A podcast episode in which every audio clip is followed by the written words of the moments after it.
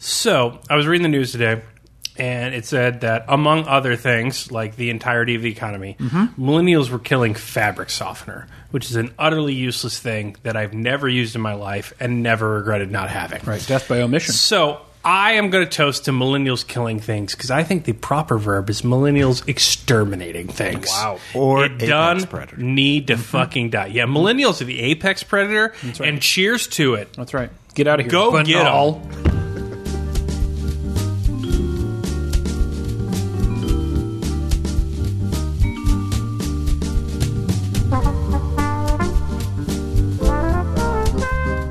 Everybody, I'm Caleb. I'm Spencer. And this is the Mix Six, where we have six conversations and drink six beers and talk at variable lengths about both. Sometimes more about the beers. Sometimes more about one than the other. I mean, it's Yep. really, it's really a seesaw. shit gets at this super point. messy. Yeah. yeah. Uh, so here in the pre-party, we talk about our rating system, which is five points across the board, otherwise utterly random. Yep. So this one was suggested to us by Jeb, and frankly, we thought about it for way too long compared to the way we think about other rating systems. We really So. Spencer, why don't you tell us about it? So uh, Jeb Dale is a podcast listener, nay friend, who we've known for quite some time, and I got to know The Jeb. Ingalls to our marks, if you will. Wow, communist Caleb. If there were, Dun, dun, yeah, dun, dun, if you're all drinking every time Caleb seems more communist, and, and you were binging Wait, these was that the Tetris theme or the Soviet Union theme? Both. a little bit of both. Yeah, yeah, yeah. Uh, anyway, so we both got to know Jeb really well over Destiny. As you know, we've talked about it at length, and I'm going to talk about it a little bit more in this episode. Spoiler Destiny is a game that is both endlessly fascinating and endlessly frustrating to both of us. And so, for our. We've done a Ready Player Drunk about it. we have done a whole segment about Destiny, but today we're By the way, do- y'all want to get on Destiny 2 with us? Yeah. September 8th? see you there. We will I will be off work. PlayStation I have Network. suddenly come down with the flu. That's right. We'll see you there. So our rating system this week is on Destiny Exotics. They are probably the most difficult weapons to find in the game. In theory, they should distinguish your playstyle and character. and they always do, but sometimes not in the right direction. And sometimes they're the fucking worst. And so we've come up with a five point system for those different exotics. And a one today, a beer that has absolutely wrecked you, changed your life for all the wrong reasons, hmm. is a Thorn. Thorn is a hand cannon that was introduced into the Destiny universe. It did damage over time, which is something that no other weapon really Actually, I did. found a statistic about this on Reddit. Yep. Thorn, over the course of its non nerfed, killed the Destiny PvP base by 45% single handed. yeah, that doesn't shock me. Yeah. Thorn ruined the game of Destiny for a brief period of time. If you didn't have one, you couldn't play against one, and it took months for the game developers to figure that out. If you drink a Thorn, it has ruined drinking for you. It's like drinking a thorn, literally. Literally a thorn. Does that mean it's good or bad? Awful. Okay. Awful. Not good. Would you think drinking a thorn is Right. good, producer, Ross, what are Ross? you into? You said it ruined the drinking for you. Like it meant everything else was ruined for you. That you know. That, that- No, not in a good way. Okay. No. Okay, two is invective. So invective is a shotgun, and, and, and the reason invective is a two is A, invective isn't great. B, invective, as far as we can tell anecdotally, is the only exotic you get every time you find an Invective has forgot the meaning of the term exotic. Right. or random number generator. Yeah. I could build a throne out of my recycled inse- invectives. but a large throne, game. yeah, like a like a semi truck, A throne and a palace. That's right. Yeah.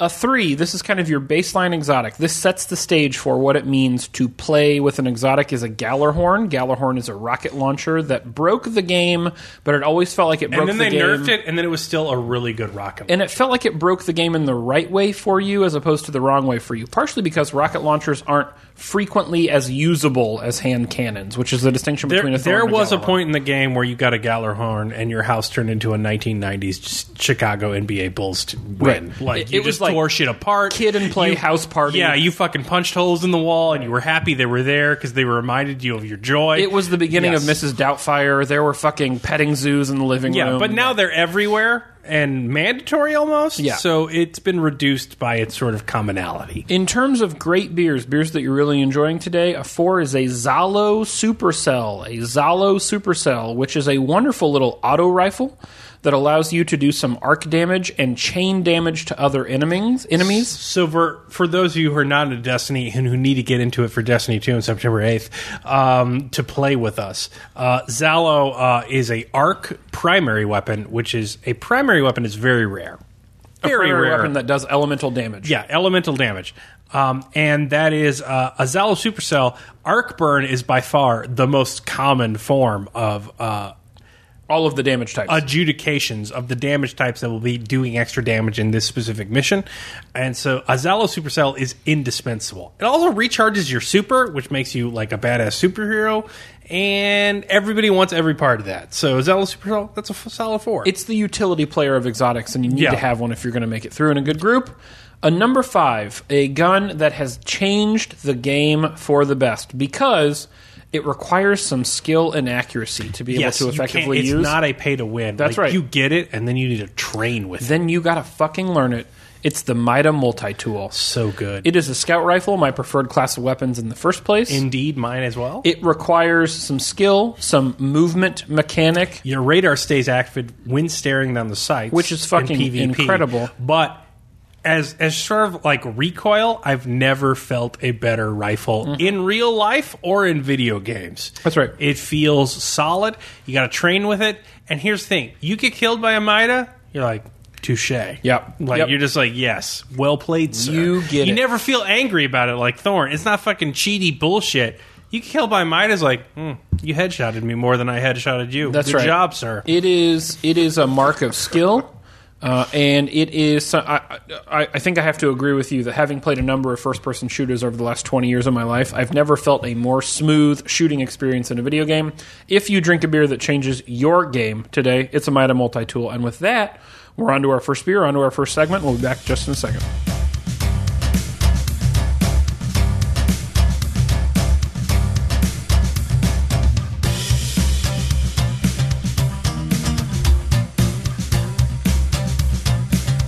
And with our first beer in the Destiny Exotic system, Caleb, what are you drinking?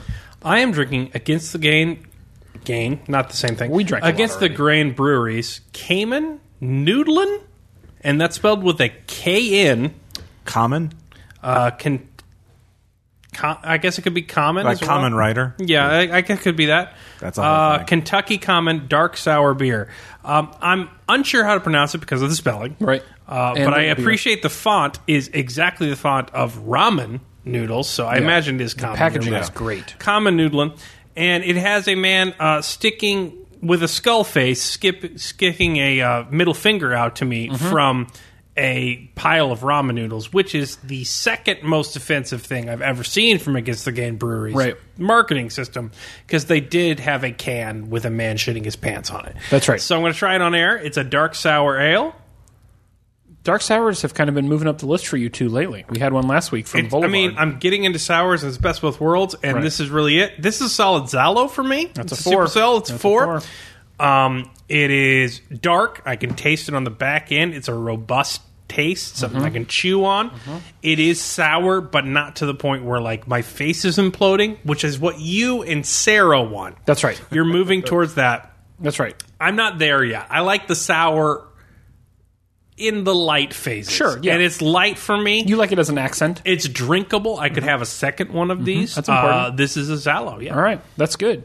Uh, while you drink that, we're into our standard first segment, which is dissecting our fun, our topic about board games and the like. And today, rather than reviewing a specific board game, which we'll be doing more of in the future, we're going to respond to a listener question who asks, "How do I get my friends to try tabletop RPGs?" So a little bit more of a conceptual approach to games today. Yeah, Spencer, tell me how to do that. Right? Yes, exactly. He Right. said inquisitively. Yeah, so as the one at this table who's most recently been involved in tabletop RPGs, and I mean that both in that I've done it recently and I've recently been involved with it for the first time, um, it's definitely a trick. If you haven't been listening to our uh, snippets of adventure, which are available to backers at $3 and above, definitely check it out. It's my first real foray other than one evening's worth of a jaunt into red markets as a playtester for you, good sir.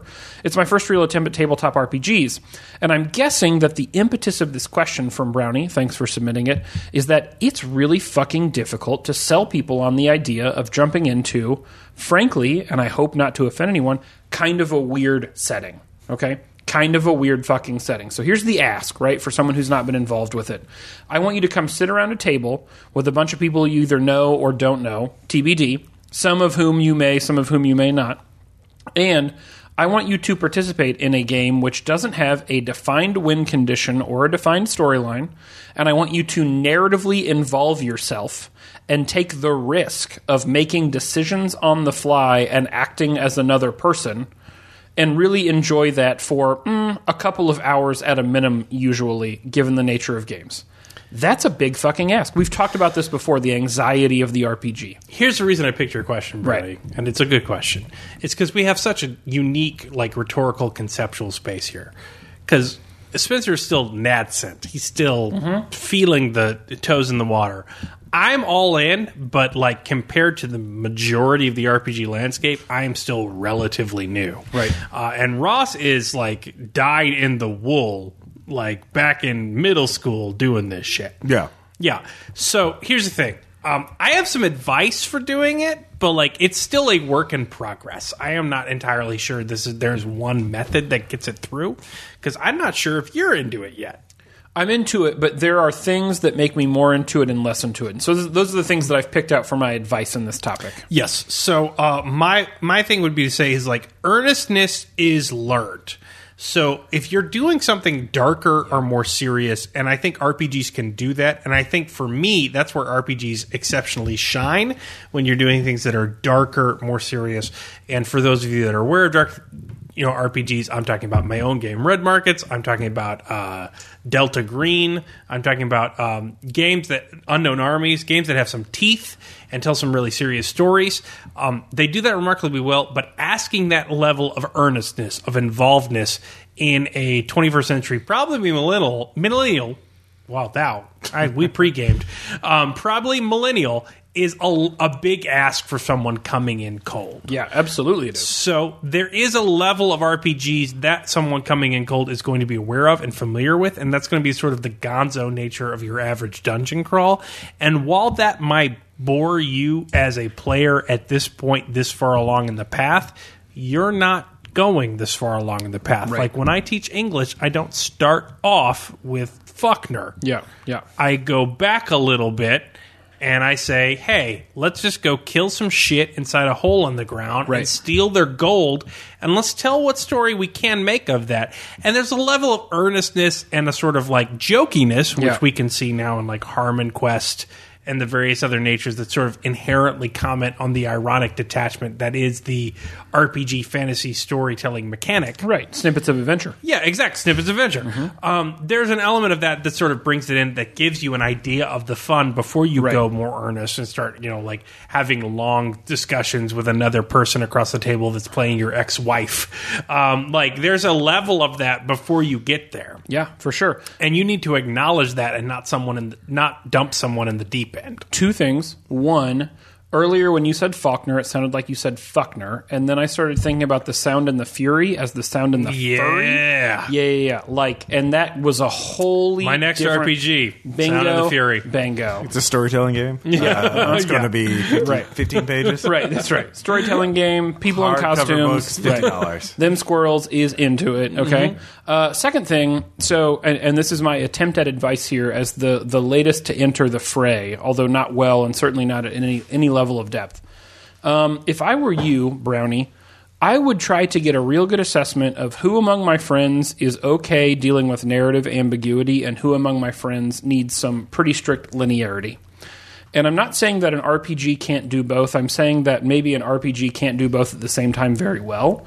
And so if I want my my friends who are into to real strict linearity to get into RPGs, I would start by introducing them to a game where you have planned and kind of curated choice to them such that they really as someone feel who's new to I, I hate to interrupt, but as Yeah. someone who's new to RPGs, that's a sneaky good critical pull. Yeah, like yeah. games can only do one thing at a time. Yeah, they absolutely can. Well, yeah. And so if I were you, I would curate choice for those people and I'd create an RPG setting where they're they're able to make choice, but it's a limited number of choices. It's all going towards the same place. The manner of their interaction then is in their character decisions and in the dice rolls. Alternatively, if you have friends who are fine, in fact, thrive, you know, this Kenneth Burke notion that in ambiguity there is opportunity. For people who tend to be more thespians, the wrong word, but it's the creative in nature, who like embracing the improv of RPGs, then I would suggest going a little bit more nuts. Where, whereas Caleb's talking about a setting type, one which is more dark, a little more meaty, one which is more light and a little more um, jovial. Yeah, a good pull.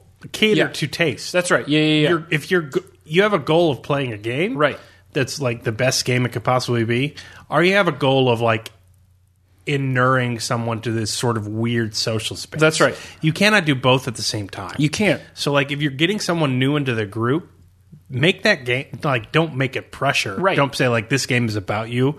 Yeah. Well, you can behind the screen as a GM make that game That's about right. them, That's getting right. them into the Fig- game. figure out what's more important, setting or agency. And I think that for me, agency was always the risk in RPGs. Mm-hmm. And so now in snippets, I mean, we, we have curated the game enough, or you have curated the game enough that, like, you know, for the most part, unless you're planning on, like, just totally murdering our ability to continue to produce these episodes, I know that there, I can take some level of risk. Yeah, And yeah. come out on the other side because Yeah. we're going to continue these campaigns. It's the nature of. But I also know that and we could also start a game after this where I'm like upfront about like you know what you could die in this game Right. like your character has finite abilities That's right. So And curate the level of choice and that will have more weight because I said it up front Right. And, and that, for me, as the newest member of the fray, uh, it's the level of agency and choice that was frightening to me. But I'm not saying it's frightening to others. What I'm saying is get real clear on where people fall on either end of that spectrum that you want to play with, and then build a game that caters to that.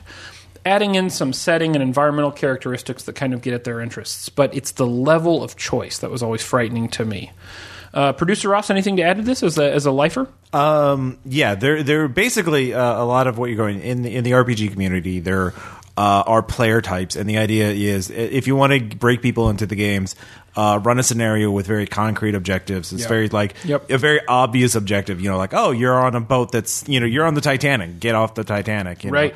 Uh, oh, there's a time machine there, but so figure out how to use the time machine. That's the scenario. Uh, don't do like how do you deal with the moral ambiguity of being like a vampire in 21st century America and you don't know what's going on and you don't know what the rules of being a vampire are and all this other stuff. That that when it when it's more concrete, it's better. But uh, yeah, players have different goals in game. Uh, the the old joke is that there are real men, you know, i.e., the type of players who like combat and killing monsters and kicking down dungeon doors. Uh, there's real role players who like dialogue and like character arcs and like defining who they are and they typically write backstories for their characters there's munchkins who want to win however possible and they want you know they master uh, and sort of subset would be rules lawyers who just want to understand and comprehend and master the game uh, and then there's loonies uh, or you know more uh, who want to break it well, not necessarily. They want to have a good time and they want to have a joke. Right, right. Uh, munchkins are more the ones who want to break it. Uh, loonies just want to. Uh, the, if it's okay if everyone at the table laughs, and they're varying degrees, and so try to understand who these players are and try to cater to their uh, needs. Um, I typically actually instead of doing a fantasy game, I typically use like a horror game, but using where you're a normal person, like Call of Cthulhu or Trail of Cthulhu or something like that there's less of a jump there's less of a jump because you don't have to the the players don't have to figure out how these abstract The GM's doing the one the fantastical thing well it's very easy to conceptualize yourself as a person who's in a haunted house Right. Yeah. as opposed to being a superhero who can melt Yeah. steel with their eye lasers Yeah. or being an immortal elf who can cast 30 different spells and has a magic sword Or producer elf name. as yeah it were. well Right. producer elf name he can just talk to animals That's But right. that's, That's very right. easy Just talk to Another animals. thing I would say is that in addition to that, if you're lucky enough to have a group that has multiple GMs, bring your A game. There's sort of a tendency if you're sort of the in the insular bubble of like running a campaign to like on your off night, your your untried GM to let try the new people because you're sort of a nerd. and You have this psychological expectation of rejection. Don't do that. Like bring your A game, bring your most experienced GM. Yeah. Like plan harder than you plan for a regular session. Yeah. It does pay off. It it does pay off. Sure thing. Yeah, don't don't ex- just expect it to happen. Don't expect them to innately go into it. No, absolutely not. Look, it's difficult as someone who who's who's learning it now. Um, it's not an easy wall to break through, and you've got to find patterns that are comfortable for you, and settings that are comfortable for you, and people that are comfortable for you.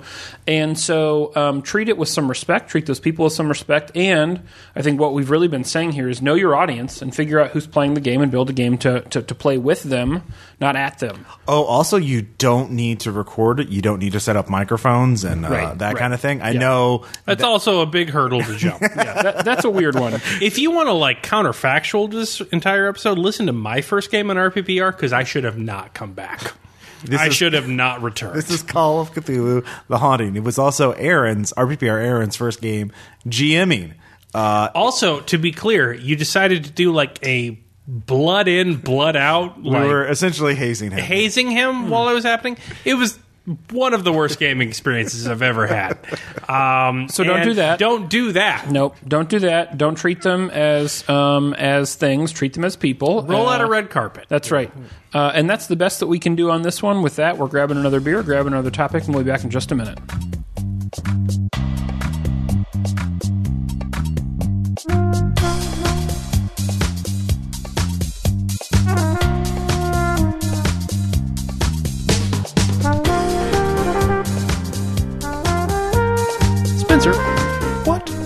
You drinking? All right. So, fortunate enough to be drinking a beer I've had a few times now, none the least of which a couple this weekend while we were playing Lords of Waterdeep. Mm-hmm. This is Mikkeller's Hallo Ich bin Raspberry Berliner Weisse. And it's fucking delicious. Um, it's tart, a little bit sour on the end. It's good raspberry up front.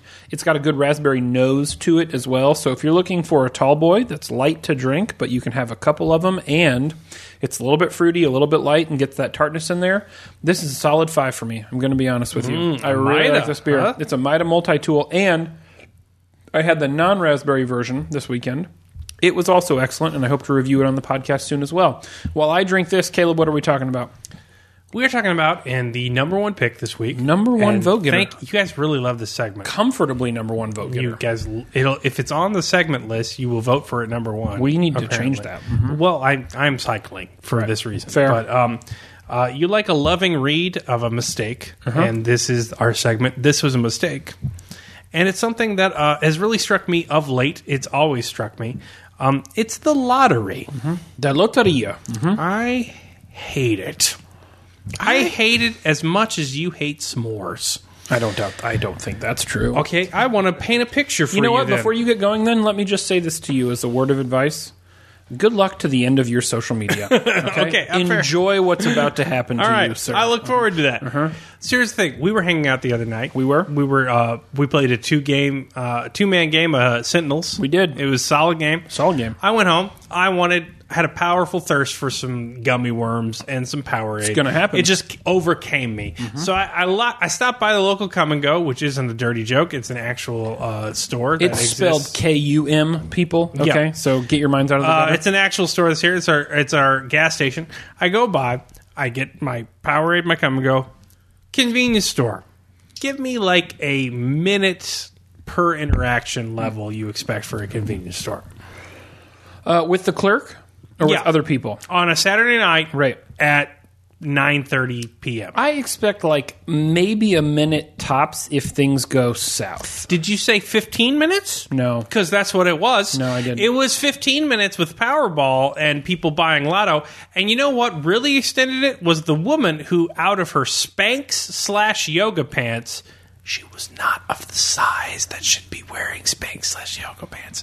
I say that as a big man. Hmm. I am not going to be wearing spandex anytime soon, and there is a reason, and that is a reason that has alighted her. That's the backer level. That's if we could get a fifteen dollar backer level of Caleb doing Nope. this show live in Nope. spandex. Nope. We're not how doing many, that. How many backers would we get? No video. It's just an audio. 15 isn't enough. just an audio. She takes nine, nine scratchers out of the front, hmm. the front of those Spanx, to the point where I'm questioning what exactly scratched those scratchers off, mm-hmm. Mm-hmm. um, and proceeds to begin a complex, sweaty. Taint soaked negotiation mm. with our poor come and go uh, attendant mm-hmm. about what she won and what she didn't win and what the best strategies was for it. And I just despaired so hard of humanity.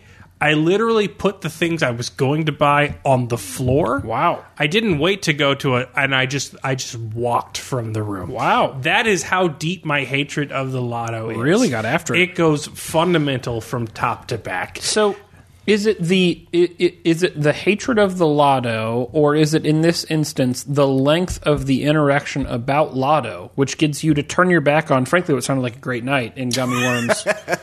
and some fucking drinks. It was a white cherry power, and it was it was great. This is the best flavor. I disagree with you. Um, so Orange. look, mm-hmm. that's just the mm-hmm. most visceral, like vivid, imagistic method I have of hating the lottery, mm-hmm. and it goes so much deeper than that. So, the lottery is essentially a tax upon the poor, Correct. Specifically, the poor that didn't understand probability. Mathematically illiterate. The best you can get in the lottery is a 1 in 13 million chance, and that's the UK National Lottery. If you're talking about American Power Powerball, depending on who's doing the you know calculations, you're looking at a 1 and 232 million to a 1 in 239 million for the jackpot.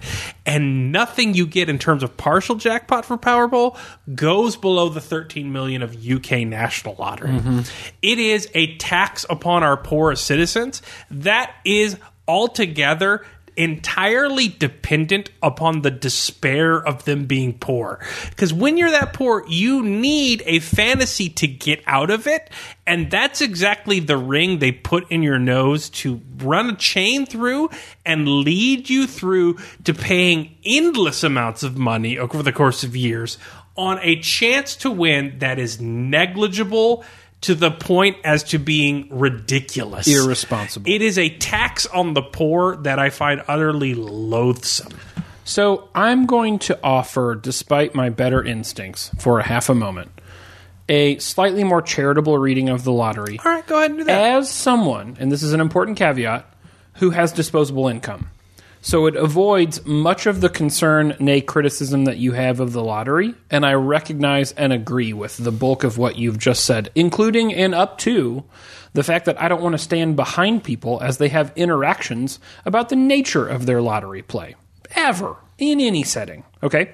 Having said that, I'm someone with disposable income, and I recognize that is a certain level of privilege. I own that. It is what mm-hmm. it is. That's mm-hmm. my position. All right. Um, I enjoy on occasion, not with any frequency or consistency, but on occasion, I enjoy playing the lottery. I think it's fun uh, to buy some scratchers here and there. When the Powerball gets really big, to put in a dollar or sometimes even ten dollars if I'm really feeling like pissing away ten dollars, which I was going to do anyways, on probably a beer or four that I didn't need, depending on where I was. I kind of enjoy the nature of well, this is fun. Um, I know it's not going anywhere, but I, I suppose, given the nature of disposable income, let's just jump into the fray and have fun with it. And so, I occasionally buy a lottery ticket. I'm going to be honest, and I admit that to you, knowing now that it probably accrues some level of judgment that I can't wash away from you. But I own that. It is it is a fun experience for me. So here's the thing. Uh, Marxist Caleb, we've Right. talked about it before. Drink. We'll talk about it again. Drink. Um, Vodka, obviously, is Yeah. what people drink for Marxist Caleb, right? But like some real Russian shit. oh yeah, yeah. Like nothing that tastes good, but the, the label you don't actually know what it's said, called. You're just like, oh, well, look at that. Um, it appears to be Russian and clear liquid. it's definitely Cyrillic. right. Glug. This was made from potatoes. Um, yeah. So here's the thing. You are what those people are shooting for. right. No, I totally get that. Yeah, yeah, yeah. That's what fuck makes the folks so fucking sick to me. Yeah. And here's here's the other level. The other level that most of y'all don't even fucking get. Uh-oh. I recognize that as a public educator, almost the entirety of my budget is funded by the Yeah. people that have failed very basic math. Yeah, the state of Missouri is all about that lotto funding. and and yeah, that's the state of Missouri and many other states Right. is all about that lotto funding. It's all about that casino money, which is also principled on the idea that you don't know blackjack is the best chance. Well- casino should just be blackjack, and then probably not even No, that. no, no, no, no, no, no. No. I mean, there's like a different read on casinos here. Slots? no, but like You understand probability, and you're playing slots. There are other card games. Right. They, Caleb. they have introduced poker rooms where people are playing meaningful, reasonably thought out games of Texas Hold'em I'll, I'll and give the you. like, I'll give you that much. where But the casino is taking some of, yeah, that pot. yeah, the casino's still winning. right, for sure. Yeah, yeah, yeah. Well, in terms of, it's a volume play at that point, right? It's ultimately a math tax. Yeah, it is, but but that isn't to say that there aren't more probable iterations of that math text So that people can play. This was a mistake. Here's the other thing. Right.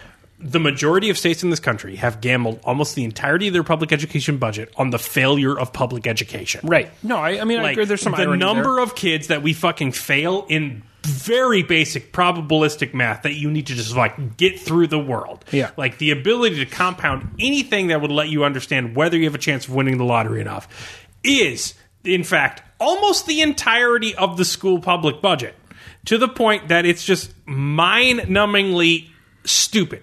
And like that's the thing. You've undervalued education. You've essentially gambled education on the stupidity of the masses, which is like some fucked up Illuminati crazy top down bullshit. I can't even approach into it. And then and then it's just this like rebuke in the face of it to where like I will not play the lotto on fucking principle. I could win the lotto with like 40 fucking million because I have relatives that give me fucking tickets everywhere. And it would be the shame that haunts my rich ass into the fucking grave because I will never buy a ticket willingly. Spoken like a true communist. And that and that's the Only fuck- a communist would look would look rich in the face and go "fuck you." No, mm-hmm. I would look mm-hmm. Rich in the face, mm-hmm. take it, and say "fuck me," because that's a true communist. Uh, so, Amen. Uh-huh. look, that's the thing. It would be fucking brutal if that ever happened to me, and it never will because probabilistically, it's nigh impossible, and I'm more likely to be struck by fucking lightning in a unicycle on a power line on New Year's Day. Um, while also being hit by meteor. yeah, no shit, and it's just fucking ridiculous, and I hate it. I hate it every. I hate every spectrum of it.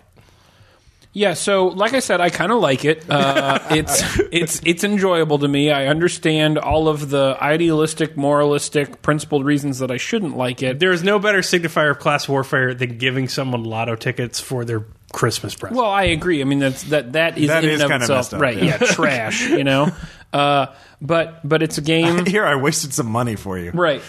I I'm also and here's the thing: I've been given lotto tickets for a Christmas present and won a thousand dollars off of it. Do you know what it takes for me to say that? Like the Yeah. matter of like fucking cognitive dissonance of like that sort of like it's so ungracious to say fuck you for giving me a thousand dollars winning lotto ticket for saying you didn't know that was a thousand dollars and it was supporting an insane gambling structure that taxed the ignorance of the masses and kept them enslaved i still can't resolve it Well- it's been years ago For for me, it is. It's. Uh, I'm willing to pay for hope, whatever that is. Uh, maybe it's called the Affordable Care Act. but um, ching. Yeah. Uh huh. I mean, it is a vice. It is comparable to drinking or uh, recreational drugs. To use. be fair, we do not have a lottery based podcast, so I don't know that it's comparable to drinking. No, you're, you Ross, just but- said it. It's like instead of like a, a drug that makes you feel better, it's uh, an Uh, I activity don't that I gives said you a hope. drug that makes you feel better. I was like, no, it's it's, it's hope, and I'm willing. I was to talking about if you, alcohol. if you want this podcast Yeah. to fucking continue Yeah. and your pay thereby to continue, do not relate drinking a few beers to the lotto Right. because it will not end well for any of us. Right.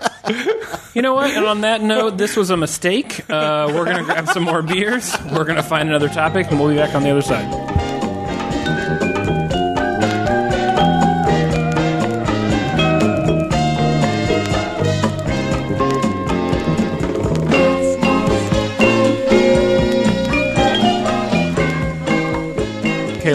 Now that you're now that you're a little calmer, all right. What are we talking about?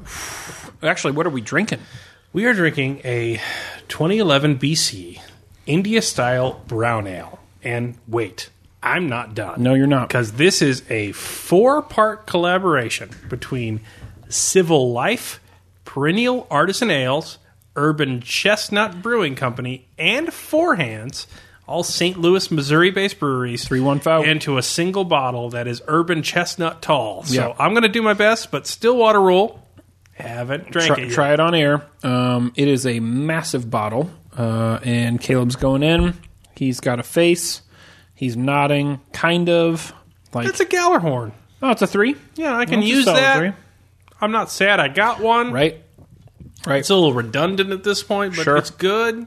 Yeah, I'll Okay. drink another one of those. All right, good It's for a you. Three. I'm going to try that while we talk about Ready Player Drunk, which is, of course, our video game segment, which we probably don't do enough of, if I'm being totally honest. Just I'm here. Here I You am. are a monogamist in the I video am game a aspect. serial monogamist in Yeah. the video game aspect. You, it's destiny or nothing for you. Well, actually, according to this segment, it's Destiny and two others. Yes, So yeah. Maddy Gibbons who's quickly become one of our better listeners. Really and truly, highly interactive with us, says all of the right things. She tore through the ranks like a blue shell, so to She speak. We did. have, yeah, we do rank our listeners, and you are being graded by how well you listen. moving up the letterboard. And it's a Uh, secret grade, but Maddy's probably beat it. yeah, yeah, yeah. A couple gold stars is what Yeah. I'd say. Um, anyways, Maddy, who is also, I mean, it feels like the right time to announce this, even It though is. it's totally unceremonious. Who is also the winner of our Mixed Six video contest? We had a couple of really excellent submissions. Yes, and, thank, you. very much for all of you who It was so cool. A couple of you submitted these really great things. We know you to be spent clear, I'll be refunding you a month's worth of Patreons just for being kind enough to draw that out. absolutely. But Maddy gets a whole year. Right. Man, that was a killer entry. absolutely crushed it. Uh, if all of them were nines or tens, Maddy's was a half point above, and so we thank you, all of you, for participating. It was super cool. At this point, we're getting more than you. yeah, More, more from you than you are getting from us. Absolutely true. Right, grateful. and we're super excited to have our first YouTube thing to be able to put into Yes. the world to hopefully bring more people into the Mixed Six orbit. And thank you so much for that. We're super, super excited. Anyways, Maddy was kind enough to suggest a topic that Caleb and I talk around all of the time. In fact, it was a subtopic of a drinking alone I wrote some months ago. Mm-hmm. If you could only play three video games for the rest of your life, what would they be?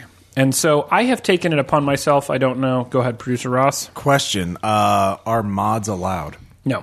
No, No. Base game only. Yep. Based You're on on a fucking desert island. Where Yeah, are you going what to is get internet? this? What if you had? A, connection well, if you have a game, why not have a thing of mods with? It? I it? don't want to be an authoritarian, but no, because I said so. Okay. It just feels dirty. I that would affect Right. what choices. Okay, people so make. first off, the reason, actually, you know what? Wait, I'm about to get principled, motherfuckers.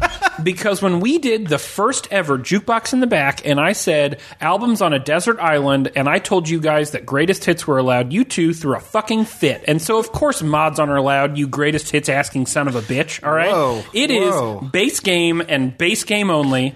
Well, back official the- DLC is okay. Back to the topic at hand. It is Game of okay. the year edition. Okay, Yes. fuck you, Bethesda. Uh-huh. Sit back, producer Ross.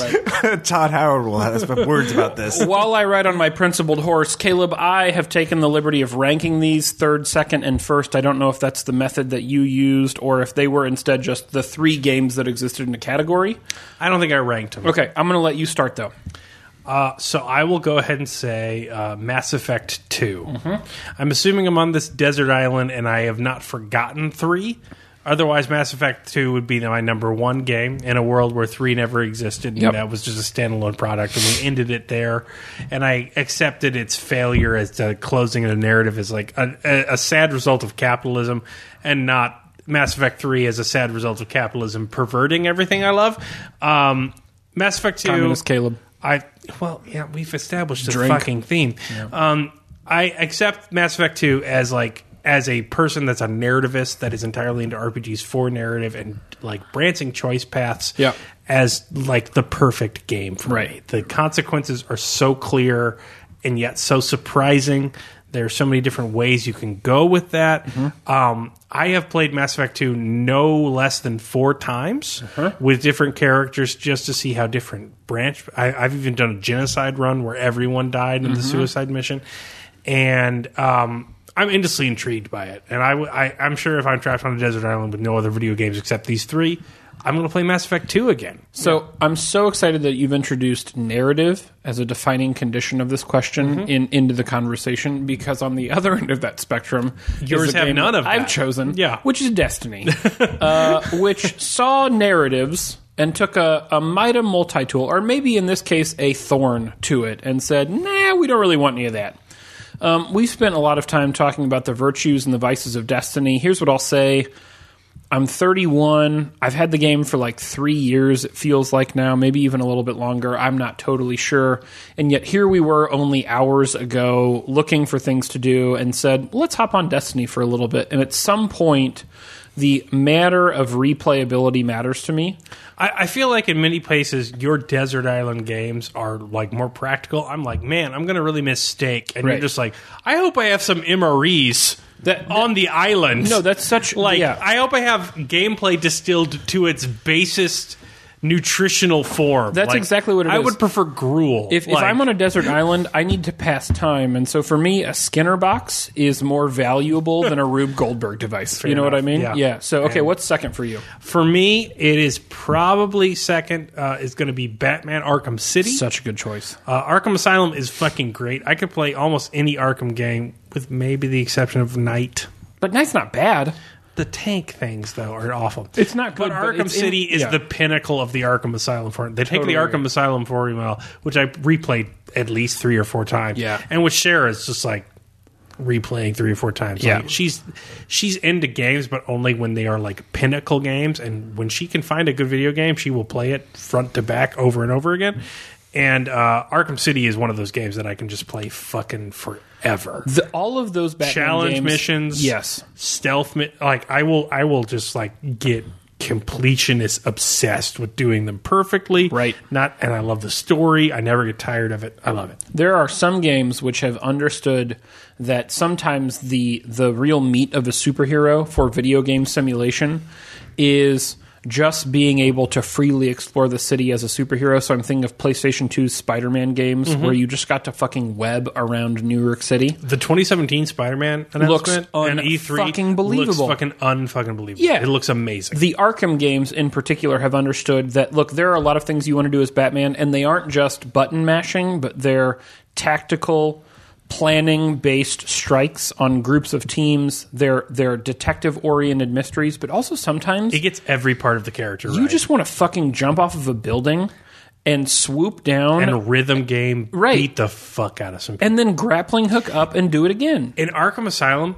the moment I realized that when I walked down towards the final fight with the Joker, all those fucking convicts clapping at you in this like sick, like straight out of the comics Arkham Asylum moment, you can fight them. Yeah. And then technically, if you're good enough, you can beat them all. And you just like continue through the game. Right. Nothing about the narrative changed, but having broken the arms and legs and like spines and pelvises of 40 fucking convicts with shivs that were in this hallway, Yeah.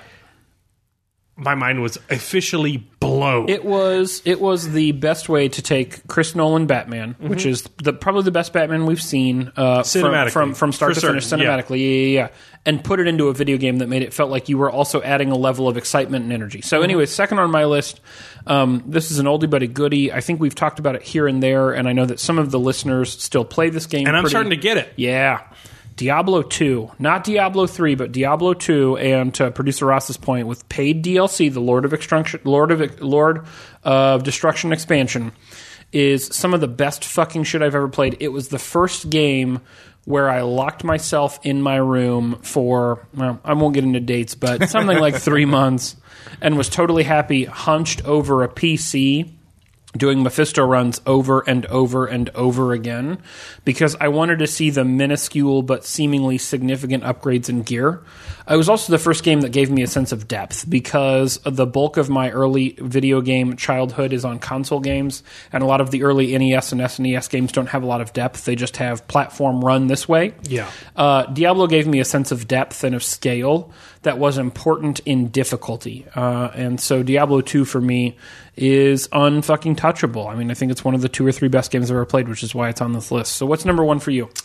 So for me, if I'm on the desert island, I'm probably going to need to live in memory a bit. Mm-hmm. And the first game to consume me entirely was uh, Final Fantasy VII. Mm-hmm. So I came from a, a household that paradoxically was not very keen on religion, but also very certain video games were from the actual Christian devil. Um, and so I was very limited in what I could play until a PS1. And the Final Fantasy VII games were the game that proved my mother right because I was so deeply into that story, so deeply into playing it that I like forgo meals, stop talking to anyone. Yep. It consumed me entirely. So you're talking about like I need some replayability factor. Yeah. Uh, I'm going to get at least 60 hours of Final Fantasy VII if I'm going to beat it because I need the Knights of the Round materia. Um, and like, I'm one of the guys, and I hate this because I know I'm a fucking shill for like the utterly shitty consumerist practice of the game industry. When Final Fantasy VII Remaster comes out, I am there day fucking one, mm-hmm. son. I am camped out at midnight in front of a GameStop buying that shit. I want to be Cloud Strife riding on a chocobo for life. Like, uh, so it probably seven. That, I am that was so my pinnacle out of the. Final Fantasy loop that everything that you just said, I- I just assumed that you were that drunk. Is how I felt about your orientation to words here for a moment. And that was you. seven. I was complete. I'd never played a Final Fantasy game before. So seven. you've never been on the Final Fantasy train. Zero Final Fantasy, and I wasn't on experiences. until seven. Right. And I got off at like eight. nine. Yeah. I played ten later. I wasn't happy about it. Yeah. I actually liked eight quite a bit, and we No, won't go I, into you're that. similar to me. I, I did play Final Fantasy one and two, but that then seven, and that's it. Yeah. Yeah, I didn't have a Nintendo. No. My first, my first uh, console was a Genesis, Nice. and then I had like two games for it, and then I really got into PS One. So So number one on my list, and I did rank these in order. This being probably the greatest of the three, although I would I would withstand arguments for any of the above. Super Mario, Super Mario World for the Super Nintendo. Um, it is the I don't have the I don't have the cajones to play a Super Mario game on a desert island because I'm so bad at them. it is for me it is the first of all of the media options it is the first thing that i remember consuming me and to this day at 31 there are days where i sit down with nothing to do and i go yeah i'm going to play some super Mario." And that's mario the only World." thing you can play. that's right yeah i'm going to play some super mario world right now because that scratches a very specific itch in a way that i can't explain um, it is infinitely fascinating. It is the best of the side scrollers ever. It introduces into what is already a great Mario universe really wonderful and novel mechanics. And for me, no game has done simple better than Super Mario World for the Super Nintendo. It is probably the greatest game I've ever played. And I stand by that. I'm not going to disagree. Yeah. Uh, I want to say to Maddy, thank you for this question. What I And thank you for the fantastic video. And let's hear what producer Ross has to say about this.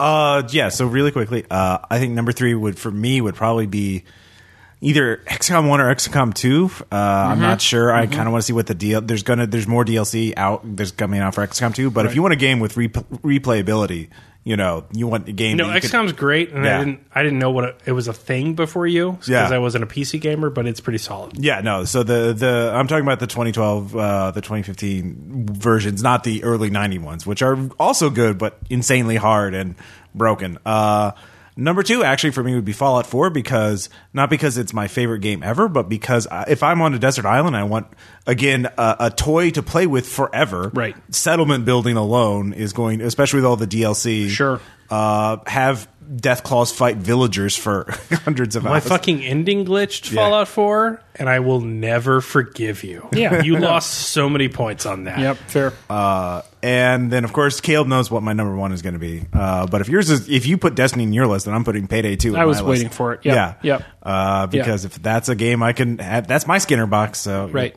yep. And now that we all like you less um, for having chosen that, we're going to get more beer. We're moving on to another segment. Thanks so much, Maddy.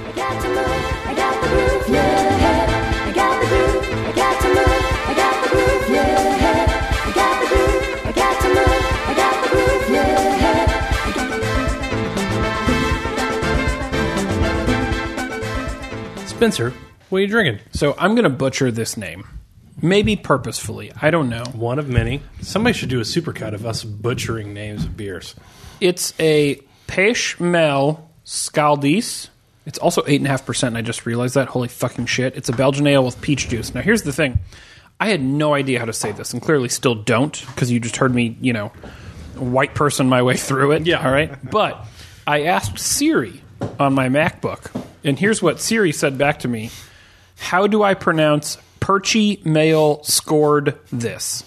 Okay. So Siri, way more off base than I was, which means I got it mostly right.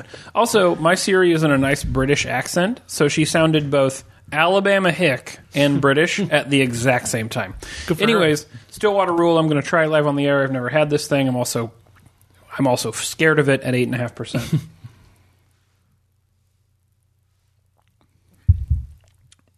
Yeah, I don't love that. Um, that, and I mean this in the kindest way. That has the distinct flavor of a shot that you order at Buffalo Wild Wings. Okay, like, hey, bartender, give me a shot. And then How? Could you explain to me the nicest way? okay, just How I would take that? you just have a sip of that, um, and you tell me that that is not the cheapest of cheap shot options Oh, at a oh, God, trash no. bar. Uh, yeah. So now that we all agree it's great. it's right in the fucking uvula. Okay, and so Oh, producer God. Ross, who really likes Payday 2, doesn't want to drink this. Oh, I I can't put that in an invective. I don't know about you. No, that is Like thorns, persistent lingering damage. That has a lingering damage in my throat. yeah.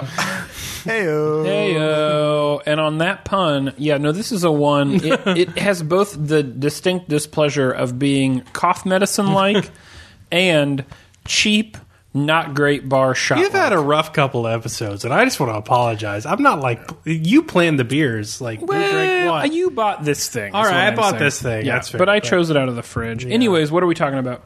So Copernicus asks in our segment "Com Corner" your number two pick for this week, Which Thank makes me much. feel super awesome. Thank And you, thank you, should. thank you. Yeah.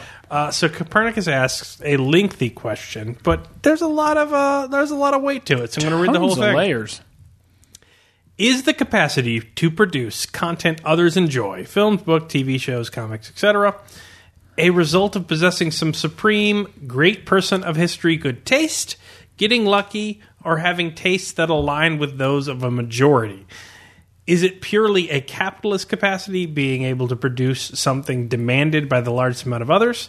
Does the artist manufacture demand? How does all of this collide with the death of the author man Right. you've touched a lot copernicus i don't think we're going to even approach a fourth really of it leaving it on an easy Yes, note. no, yes. All right, next question. right, right. and that was this segment. Thank you, Copernicus. So this one's like super tough for me, and I'm probably not the right person to start this conversation because, as I have exclaimed on a number of occasions, both on this show and not on this show, I don't fucking know. Um, it baffles me that people are to this day interested in the inane conversations that we have sometimes. But I often forget that other people also have these uh, these conversations, and maybe they're not that inane at all. Maybe they're just normal. and many people are having these conversations with a degree of success that makes ours look pitiful childish, Like, even, yeah. which makes ours look like a peshmel scaldis in some ways. Yeah.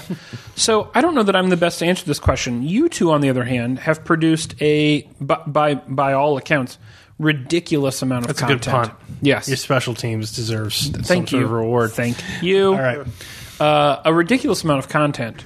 So the two of you, uh, successful content nonetheless, which I think is kind of the the asterisk there. Heyo. Uh, I think that this is probably a better ask for the two of you while I sit here and try to choke down this vomit bottle. I bet that. Well, what is it? Against the grain. That's their next. Uh. Vomit bottle? Yeah, absolutely. They're going to actually depict that on Right. the fucking can. Yeah. considering the brown note. Um, so look, I might be able to say historically there was at some point some great man of history, which I still doubt entirely as a historical framework, and definitely as a framework of content. But at bare minimum, of like I have the most widely applicable taste, so I am sort sort of successful enough to sort of enter canon.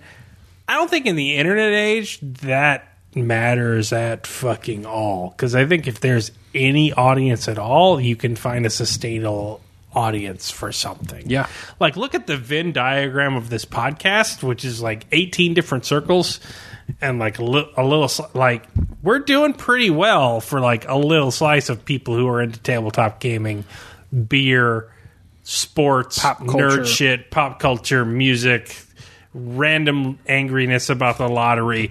Like, mm-hmm. yeah, it's it's a Mm-hmm. Intense angry. It is a narrow slice of the demographic. what People who saying. ate toasted marshmallows. And I and I at this point, while I wouldn't say I wouldn't want to be more successful, because obviously I would. Um, I'm a human and I desire more, and I'm on the hedonic treadmill like everybody else. I can't be sad about the success we've reached on this podcast alone. And goddamn, it's a specific slice of pie. Like, so I don't think in the post internet web 2.0, however you fucking say it, the horde of great man of history, or I am the principal idea of uh, uh, what we should be, you know, talking about or a tastemaker doesn't really work. Well, I mean, the thing is, there there's a there's a fracturing of culture. I mean, if you go back to say, you know, the 1950s, everyone from the common working man to the executive watched the same three TV channels and listened to the same three radio stations. Um, and now you don't have that. You have a thousand different subcultures uh, in in Western civilization alone. Not not to mention, you know, other, you know, what what's going on in Asia or India and. Uh, within those uh, subfractures, so you like you know, there are people whose claim to fame is being a big name fan for a fandom, like that they that they're just really important fan fiction writers of a TV show, uh, or that they create fan art or something like that, and then they have influence and or that they can get income from it. Um, you know, the second part of the question I think is the easiest one to answer. Uh, the one about does art have to require capitalism? Clearly not, because art existed way before capitalism. So um, that that that's obvious, but um, I will say that, like, does the artist manufacture demand? I will say yes. At some point, you need to create the audience. Yeah, you for sure. To a degree, But yeah. in terms of that process, is so slow that if you're not already tapping into something that already exists, Right. You're not going to get there. I also like wanna- the the creating the sort of demand for whatever art you're putting out, Mm-hmm. assuming this is art, which is a reach I'm not willing to make. Right. Um, uh, this is uh, something that can be done and has been done, but it is at a rate that's so slow that unless you have the sort of the initial investment of being in a majority capitalistically, it's probably not going to make it unless you go for like outsider art completely balls to the wall insanity Right. where you get discovered as a painter when you're 50 or make your first movie when you're 45 and covered in burn scars like Tommy Wiseau or um, yeah whatever you want so Yeah. Um, so yeah, I, I think there is there is a bit of that. I think you can't artists cannot wholly manufacture desire. I think they can act as I guess you'd call a force multiplier and intensify desire. Uh, but if y- we've seen many attempts of you know, especially even large corporations trying to manufacture desire for something that doesn't even exist. I mean, you know, that you see this everything from art to products. You know, like Crystal Pepsi, there was not a demand, Right. and they could not whole or new Coke or uh, how many every movie that fails, you know that the you know the Mummy like that obviously uh, Tom Cruise's thing. Uh, did that come out already Yeah, it came out. it's already failed And that should show you that it's already Domestically. failed. yeah, domestically. come out already? Uh, domestically, it failed. Uh, It's doing well overseas, but because of, Of course it is. but well, God damn it. Uh, but because of its budget, it's probably not going to get its money back. Like, um, I think there's also Speaking of globalization, I can't wait for China and us to get on the same fucking page cinematically. Because that's going to be a great history of art. Like when we give a shit about the same stuff and they're not like Yeah. trying to feed us the Great Wall and we're not trying to feed them You Transformers. love the Great Wall. I love the Great Wall for all the wrong reasons.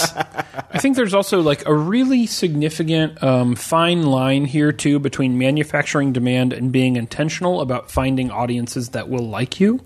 So like for me, there was a clear line in this show where I was pretty passive, passive in our approach to marketing, and it was like, well, I feel like we're doing something kind of interesting and kind of fun, and people seem to like it, and so other people will naturally flock to the promised land of the mixed six. But the reality is, in a world literally infested with stuff like this, I include us in that metaphor in some ways. Um, you have to make headway for yourself, and so you can call that manufacturing demand. Sometimes the way that I think about it in the morning when I wake up to tweet Yeah, it's, a for little, us, it's a little Chomsky y for me. yeah, for exactly. my taste. Right. I, I tend to think about it about cultivating intentionality or maximizing intentionality. You have to go find people who would like your stuff and then show them that your stuff exists because I don't believe that consumers in a world of in uh, limitless choices will naturally find your shit even though it's immediately in line with what they're doing. I mean, fuck, I stumbled across my brother and my brother and me for the first time a few weeks ago in Colorado cuz Joel forced it down my throat. And here I am listening to And and they're the watching biggest this thing on earth They're the biggest right thing on earth, but I don't really listen to a lot of podcasts, Yeah. right? And I don't go looking for people to make me laugh because I'm pretty satisfied in that category. I hang out with funny people generally, um, and, and I run a fucking podcast that's in the comedy division on iTunes. You know what I mean? Um, but but someone had to show it to me, and then I thought, oh well, this is fucking brilliant. What that sug- that is not to say that I'm fucking uh, a fucking snob. It is to say that even the people who are obviously in your wheelhouse don't know sometimes that they're in your wheelhouse. So it's not manufacturing demand, which feels a little too communist Caleb I- for me. Yeah, I had a four year uh, marketing plan for Red Markets, and I ran a Kickstarter Red in the middle of summer last year, and uh, people are still saying like, "I totally missed the Kickstarter," and I'm very glad they're interested in the book, and I very much want to sell them a book. But there's always part of me is like, "Where were you?" Right. It's Right. it's all I talked about for five years. Yeah. Like before I even launched it, like I cannot think of a more inclusive entirety market plan. I, Comprehensive. I should have worn shirts that had like I could have like painted my car with it. Like and, and at the same time, like yeah, and that's just the way of the world. Like you have to work on that, and you're never done with that work. As for the what I think is the the most difficult of the sub questions to answer, Copernicus, if I am being honest, certainly within the, the realm of time that we typically give these segments, how does this all collide with the death of the author? Let me say this. On any given day after I record an episode of The Mixed Six, I am both elated at the idea that after my death, some people will talk about what I've said the previous night, and also fucking frightened at the idea that some people will talk about and interpret what I have said the previous night. So I don't have a good answer for you, but to say, yes, it does collide with the death of the author. Anybody else got a quick one there? Um, I mean, it's interesting, especially when you come into like a, a fandom interpretations of uh, what you consider, you know, uh, the the text, what you interpret, what you mean. You, you know, sometimes you can interpret like you you. What I've learned from RPPRs, you you can never entirely anticipate what people are going to react to the most. Uh, sometimes you get it right, sometimes you get it wrong. You know, uh, and uh, you know, for example, you, you mentioned the McElroy brothers. They recently did a, a, uh YouTube series uh, called Car Boys uh, that had this crazy ending. Well, that was Nick and Griffin. Yeah. Yeah, Nick and Griffin. Yeah, it was one of the McElroy Yeah. brothers and somebody else. And uh, now there's like videos trying to explain the theory behind the ending of Car Boys. What does it mean? Right. And there's you know fan videos that are you know uh, animated, and it, it turns into this entire thing. To be clear, I've watched all of them and intrinsically am involved in everything. Right. If you have theories, let me know in the Yeah. comments because I would talk to you about that. all, all of that all of that to say that I don't know, and Caleb, correct me if I'm wrong before we move into another beer. I, I don't know that any of us sitting around this table are so intimately invested in how we are specifically interpreted beyond ourselves that we would be willing to not get on a microphone and say some shit drunkenly. uh, I think if you were willing again. to answer this question definitively, you would not be qualified to answer this question definitively. I think that's fair. Because I think if you're going to successfully navigate this sort of area, you need to keep your fucking skates on. Yeah. And be prepared to be judged on multiple metrics of this question. For sure. Yeah. And uh, I think if at any point you're just like, no, I, I got to fucking, fucking figure it out, you Right. become like a fucking boomer talking about millennials yeah, for sure. I mean, you know, you know, soft. a- as a with as their a- avocado toast. yeah. as a as a relevant anecdote, and then and then you know we're moving on. I guess uh, a couple of weeks ago, I you know rightly or wrongly proposed a Sean Spicer rating system, episode fifteen, I believe, which we called Spicy Flubs. We got some not so positive feedback on that because some people thought that perhaps by naming a five. Sean Spicer inappropriately talking about the Holocaust. I was in some weird it way It was the flubbiest flub. it was the flubbiest flub in some weird way supporting the holocaust as some like positive attribution of a really quality beer maybe that was me you know not explaining myself maybe that the was concept of inverse inverse proportionality Right. is difficult for some people. and and so but but here, here here's what i'm saying I understand that the death of the author means that I don't get to come back and say no, no, no, no. What I meant was, and I'm okay with that because that's that makes me have to be a better interpreter and explainer and articulator of my things on the front end, and that's the fun of this whole conceit. Because as we get drunker, it's much harder to do that, and so yeah, and at least we did that in a podcast that we can then do another podcast right afterwards in the years of mechanical reproduction. And Right. we didn't like hand write that shit out on a Gutenberg fucking Bible press, Right. And have to live with that for the rest of our goddamn Right. lives. So all Yeah. of the, all of this to say two things. One, I'm sorry for the rating system. Okay, and two, uh, this is something that we've just owned, recognizing that it is both inevitable and kind of fun, given what it is we are trying to do. ultimately our answer won't matter. It's yours that matters. That's right. in the aggregate. That's So right. More beer. With that, I'm going to drink more. more beer, more topics. We'll be back in just a minute.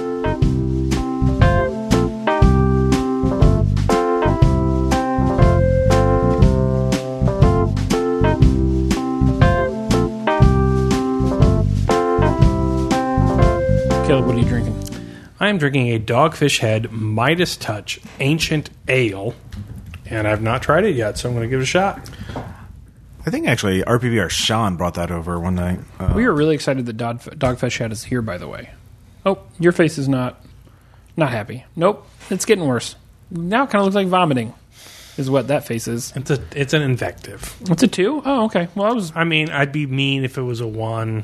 I can probably finish it, like I can decrypt an invective and infuse it into some other weapon that I like right. better in Destiny.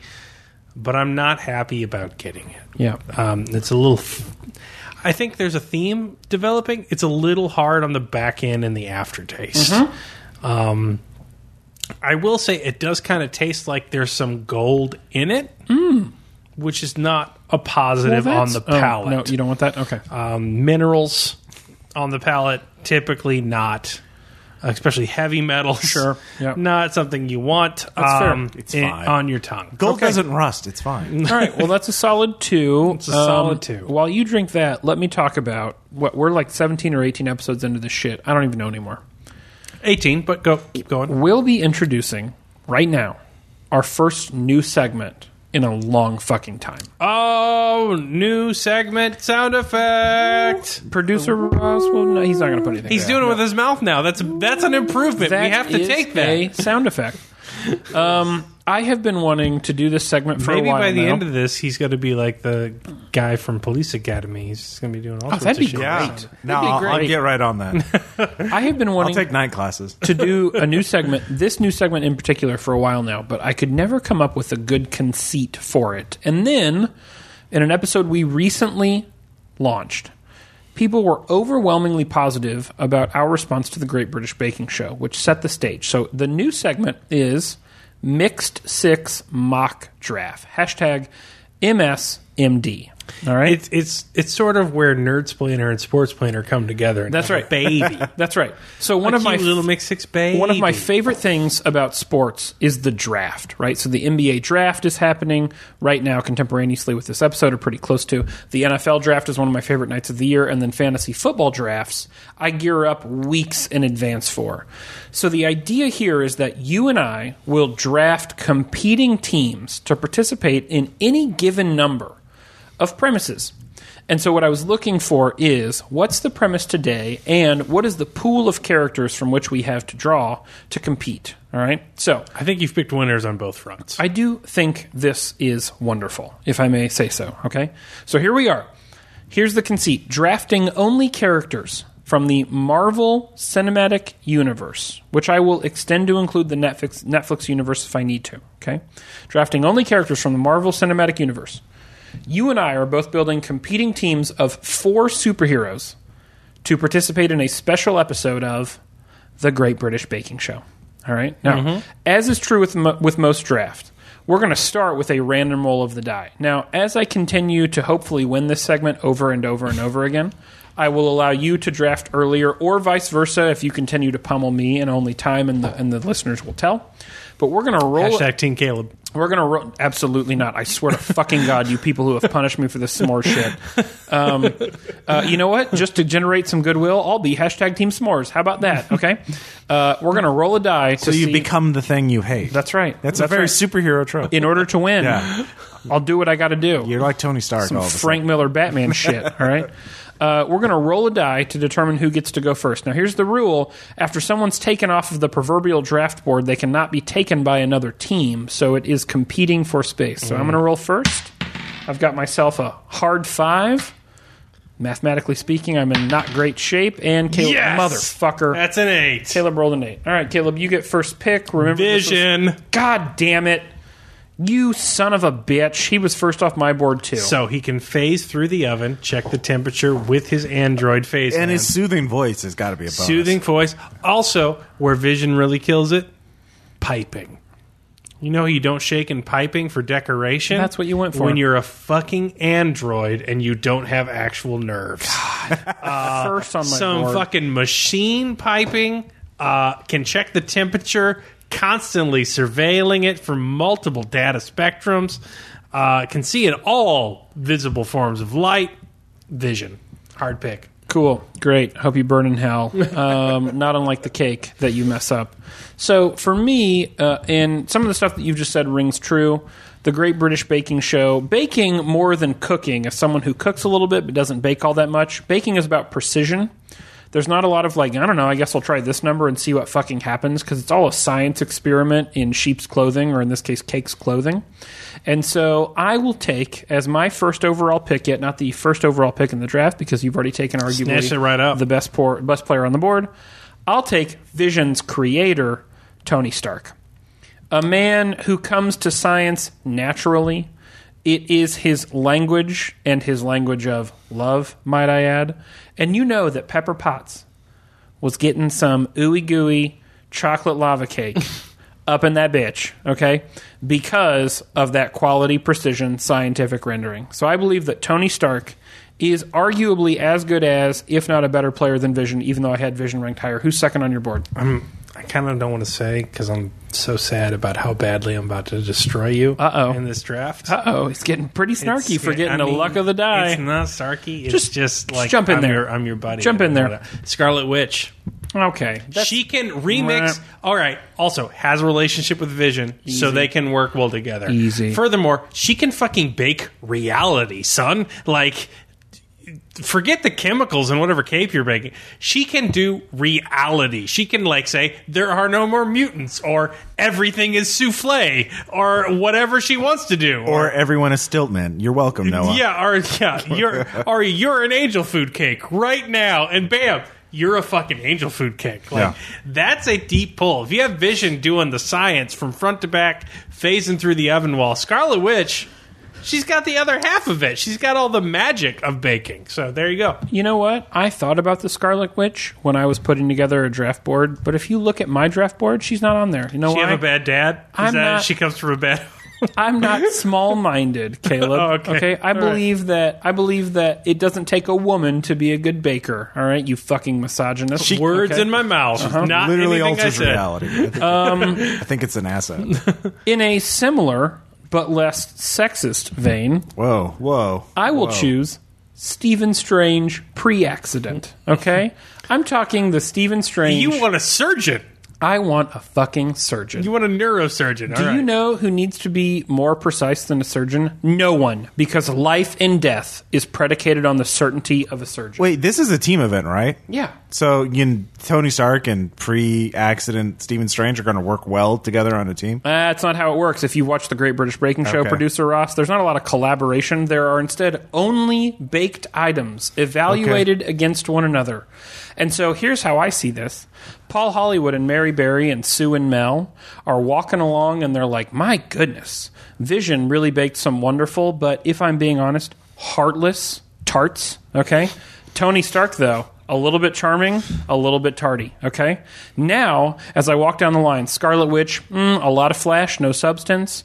But my goodness, that Stephen Strange, he seemed to really get this, and he was hyper accurate. Can you imagine a better presentation than Stephen Strange's on the Great British Baking Show? You want to talk about piping, motherfucker? The mad ha- man has hands that can cut people open and save their lives. So. I get that you got to pick first. I get that you got to take Vision off the board. I also get that, if I'm being totally honest, I think you're losing. Who's third on your board? So, because you missed it, and I don't want any kind of conflict I've with Scarlet. Witch and Vision, which is a lovely couple. Uh, I'm going to go with the other one, Peter Parker, the Spider Man, a chemist so skilled he made an ultra high tensile weapon out of uh, basically nothing but what he could gather in a queen's apartment. Uh, in his home chemistry set that somehow deludes within an hour. If you want a man who understands the chemistry and the science of baking, you don't go for a mechanical engineer like Stark. You go for a hard, in the fucking paint organic chem major like Peter Parker, the man who can admit fucking web shooting. Also, he has heart. Also, you want heart? You want someone that like Sue and Mel are gonna fucking love? Peter Parker. He's adorable from front to back. I want to see him in an apron right now, and I'm just talking about it. Uh, so Peter Parker's the third of my team. This was a good choice. I at one point had on my draft board Tobey Maguire's Peter Parker, but as I understand, that was Sony's Spider Man. That was And not he the sort of MCU. develops glands in his wrists, which is not particularly inter- interesting. But I'm sitting there thinking to myself, Tell me you don't want to see Andrew Garfield bake something, though. No, I do. I would even take new. I would even take new Spider-Man baking something. Oh, you know yeah. what I mean? Yeah, I'm yeah, yeah, for sure, for sure, for sure, for sure. Okay, okay. Third on my list, and this is. Look, he's going to be the worst baker of the lot. Okay, I'm I'm ready to ready He's to a he's a four pick. accept that. That's right. Yeah, yeah, yeah. We're getting into the muck a little bit here, Yeah. right? But I like your idea about Spider-Man. Like, who's not going to like eating some of Spider-Man's baked goods? You know, because I believe that 97% of the comp- competition is what you bake, and 3%, arguably an outsized 3%, though, is about how you interact with the judges Mel, Sue, Paul Hollywood, Mary Berry. So I thought, why not get a fucking god himself? I'll take Thor because you can't tell me that Mary Berry and maybe Paul Hollywood, if I'm being honest, isn't going to roll up on a specimen like that and go, hmm, I like what you've done there, sir. Okay, here's why I'm a great competitor in this. I will admit that's a great pick. Thank you. Because if you're going to do meat pies, That's right. No one's going to do it like Thor. That's right. With his Viking heritage. Also, like that dude, he probably, given the decadence with which they live, right in in Valhalla, Asgard. Asgard. Thank you. Yeah, wrong, wrong, wrong heaven. Yeah, yeah, Asgard. Uh, that dude probably has seen some fucking pastries we don't even know about. You know what I mean? He's going to be bringing in shit like, well, one time, you know, we served this at Odin's five thousandth birthday party, and people are like, oh my god, you know. So I feel like. I feel like maybe I got a one up here. So I'll let you round out your frankly privileged and frankly subpar team with your fourth overall pick. Go ahead. Good luck. Um, so I didn't expect to get this deep in the cut because I didn't expect to get all my picks this early in the game, but I got it. And like Kevin Costner in that Draft Day movie, I'm going to adjust. So here's the thing: if I'm going to go this deep in the, if I already got Vision, I already got Scarlet Witch. I already got Peter Parker in the fourth round. I'm going to give you an upset pick that you didn't see coming. Man Thing, What? The off-brand Swamp Thing, who can grow his ingredients at will. This is not in the MCU. Yes, Man Thing is in the MCU. Where's Man Thing in the MCU? Look it up, Ross. Producer Ross. That's I'm, your goal. I'm literally looking at the MCU on Wikipedia right now, and of all the things I see, Man Thing nor Man Thong makes the list. Man Thing's the thing. Swamp Thing's the DCU, right? MCU, motherfucker. Man Thing's MCU. I don't see MCU, is what I'm saying. Swamp Thing's DC. But but this is MC. I Marvel. know. Man Thing is Agents of Shield. He was in Agents of Shield. Man Thing, Ugh. bitches. Man Thing, you want ginger? Do you want some rose? He will fucking grow you one. Do you want to know when the rose has hit the perfect level of flavor? The rose. I don't see Man Thing The in rose will fucking S.H.I.E.L.D.. tell you. Agents of Shield. Uh, one, two, oh, nothing personal. Um, he's one of many individuals monitored by Shield. He's never on screen. He's just mentioned. Never on screen. This It was a deep cut, and I deep cut you, son. Uh, he can grow his own fucking ingredients, and his ingredients can fucking talk to him. Find to me a better baker. I dare you. Okay. Well, given that I don't even accept the level of gamesmanship that you've just played, I'm going to tell you right now. I'm playing fourth dimensional chess here, man. I was seeing how long how long I could. I'm building dynasties, not seasons. I was seeing how long I could let this go because I This is thought like a Patriots level uh, uh, Yeah. scandal. I this is like thought- Deflategate. all I of a sudden. thought there is no way I'm going to get through seven picks before I get to pick this person, and arguably it's the best pick in the whole draft. But you know what? Oh, let- you waited just to you just just to dunk it I on me? I sandbagged you. Okay, sure. Because after this happens, because here's what's going to happen. I'm going to name this pick, and then I'm going to flip the table, and the recording's going to end because the microphones are going to be on the. Hey, fucking I know floor. what the first Twitter poll is after uh, Cage Match. Yeah. Wait, what? Who won this fucking Right. draft? Producer Ross, safeguard your microphones because here it comes. No, please don't do that. None other than Samuel L. Jackson's Nick Fury. Can you imagine a better character in the Great British Baking Show tent? A, pe- a I've place, imagined four better characters. a place I've literally just done that. of idyllic calm and tranquility. And here's Samuel L. Jackson. Just st- it's a cake, motherfucker! Just yelling stuff at you while he throws tarts and uh, crepes. Why is everyone making tarts? and like, there's a lot of biscuits tarts going around. and wafers and cookies and other shit that is made on the show that I can't remember right now. I'll tell you right, right. I, I'm gonna make. I will put a wager on it. I'll take Samuel L. Jackson against the Vision all day. I will take Samuel L. Jackson's Nick Fury against the Vision in the Great British Baking Show. Put it on the poll. That's it. When this shit lands, ladies and gentlemen, I need to know from you how many of you would take Samuel L. Jackson's Nick Fury over the Vision in the Great British Baking Show Special Edition colon MCU. I just feel bad now. Caleb, I accept gifts of all I've- shapes and sizes. I've sizes. dunked on you so hard. I feel. I feel bad. It bothers me after not. you prefacing with the s'mores thing. I just. Oh God. Yeah, frankly, as the only expert baker of the lot, expert enough to understand what a fucking abomination of heat and science s'mores are, uh, I feel overly qualified to tell you that my team. Here, here's my fifth pick that I was going to make at you, just to piss you off, because I really thought you were going to go. I thought I was going to go Vision One, you were going to go Tony Stark Two. Tony mm-hmm. Stark didn't make your list. I was going to go Justin Hammer. I'm going to be honest with you, just to anto- antagonize Stark from across the room. Man thinks the deep cut. You're Yeah. going Justin Hammer. Yeah, well, I didn't go Justin Hammer. Instead, I went Nick Fury. Anyways, this has been our first new segment in a hell of a long time. It's the Mix Six mock draft hashtag MSMD. I really want to get that trending on Twitter. I know it's not going to happen, but God damn it, help me here. If you've been listening this whole time, it means that you are at a minimum listening for, to this shit for free. Thank you so much for doing that. If you're not going on to our Patreon only segment, we totally get it, and we appreciate all of the time that you've spent with us. And by the way, if you're wondering where Ask Mix Six went, Ask Mix Six this week was so good and so far above the pale with Adam L. Yeah. From what I wanted to talk about, we threw it into a drunk enough. Yeah, And if you're at four dollars, you're hearing it anyway. Right. So thank if you're you. at two dollars, you're hearing it. Yeah, anyways. yeah, exactly. So. So uh, if you're not going on, we totally get it. Thanks so much for everything that you do. Even though you're not paying for the podcast, which is totally fine, please be sure to rate and review us on iTunes. Follow us on Twitter at the Mix Six or Facebook, facebook.com slash the Mix Six. And as always, be, sh- be sure to check out our website, www.com, www.themix6.com. Uh, other than that, we thank you for everything that we, you do, and we'll see you on the other side in another episode where we drink more beer, talk about more random shit, and hopefully have more mock drafts, depending on how this one went. I think it was a solid 10. I'm really excited to see in your subtopic suggestions some mock draft suggestions. Of this meets this. Bingo. That could be really fun. Bingo, bango. On that note, we'll see you next time. And if you're sticking around, we'll be back in just a minute. Thanks, everybody.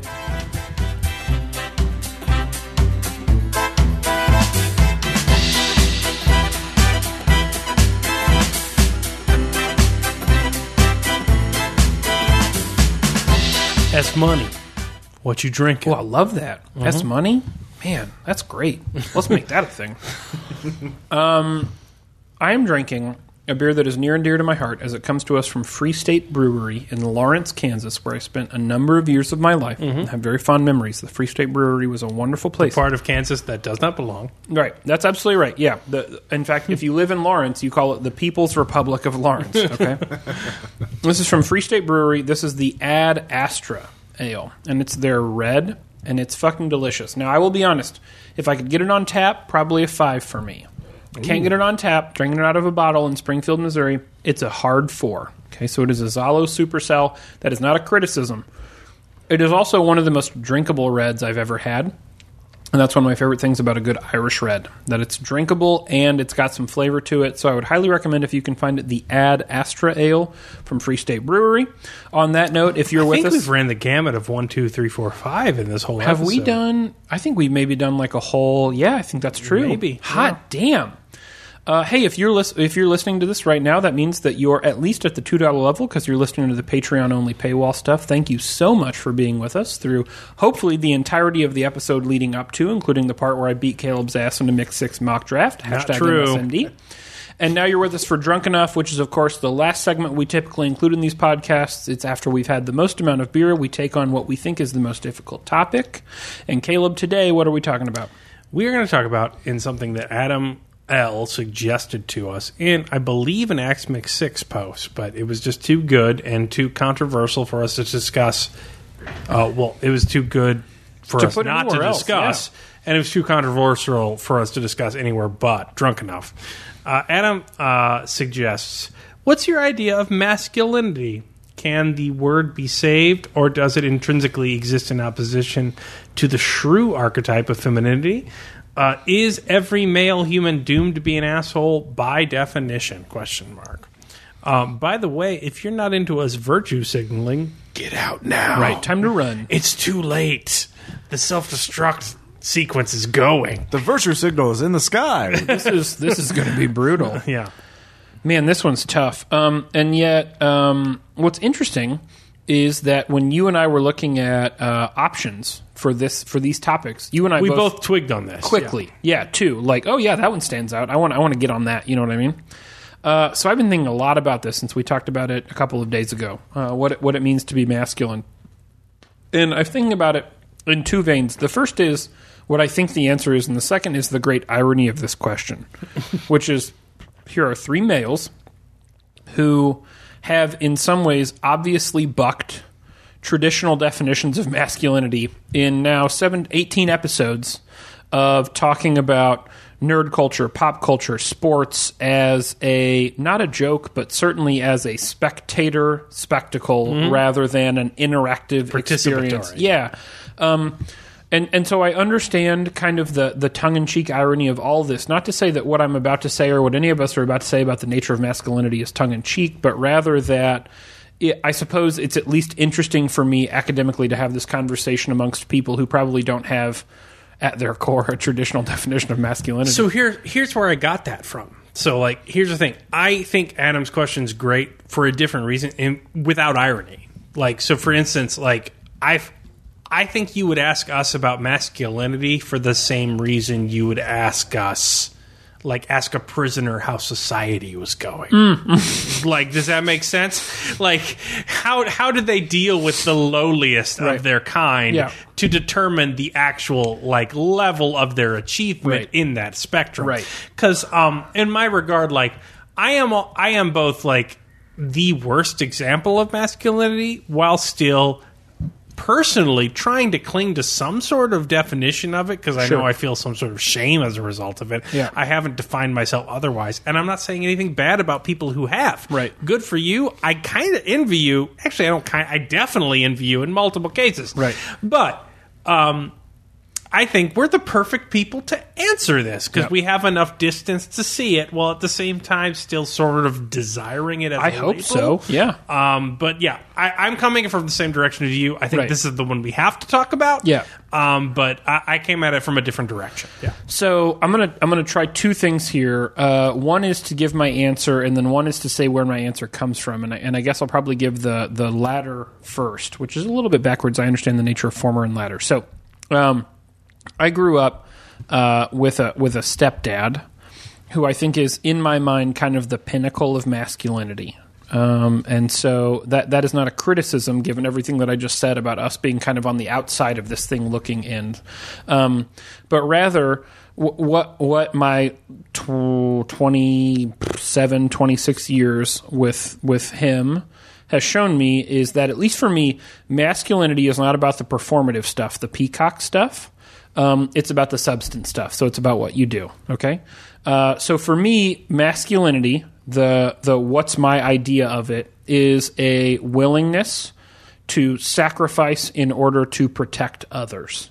And I'm not saying that that is in contradistinction to femininity at all. I think that's very much a part of some of our feminine traditions. But I am saying that at the core of that, it is the willingness to say that I am less than for the purposes of you making more than. And so I have watched this man over the last 26 years kind of deal with an untold amount of shit for the purposes of making one, everyone around him better. So for me, the idea of masculinity is I will go out of the way out of my way to make sure that Brandy, my wife, and certainly my close friends are in a in better position than they were when I met them, or certainly in better position than I hope that they're in currently, even. Um, and I will do whatever I can to do that. Now, what will I do though? That's the performative question. What's the act of masculinity then? For me, it doesn't fucking matter.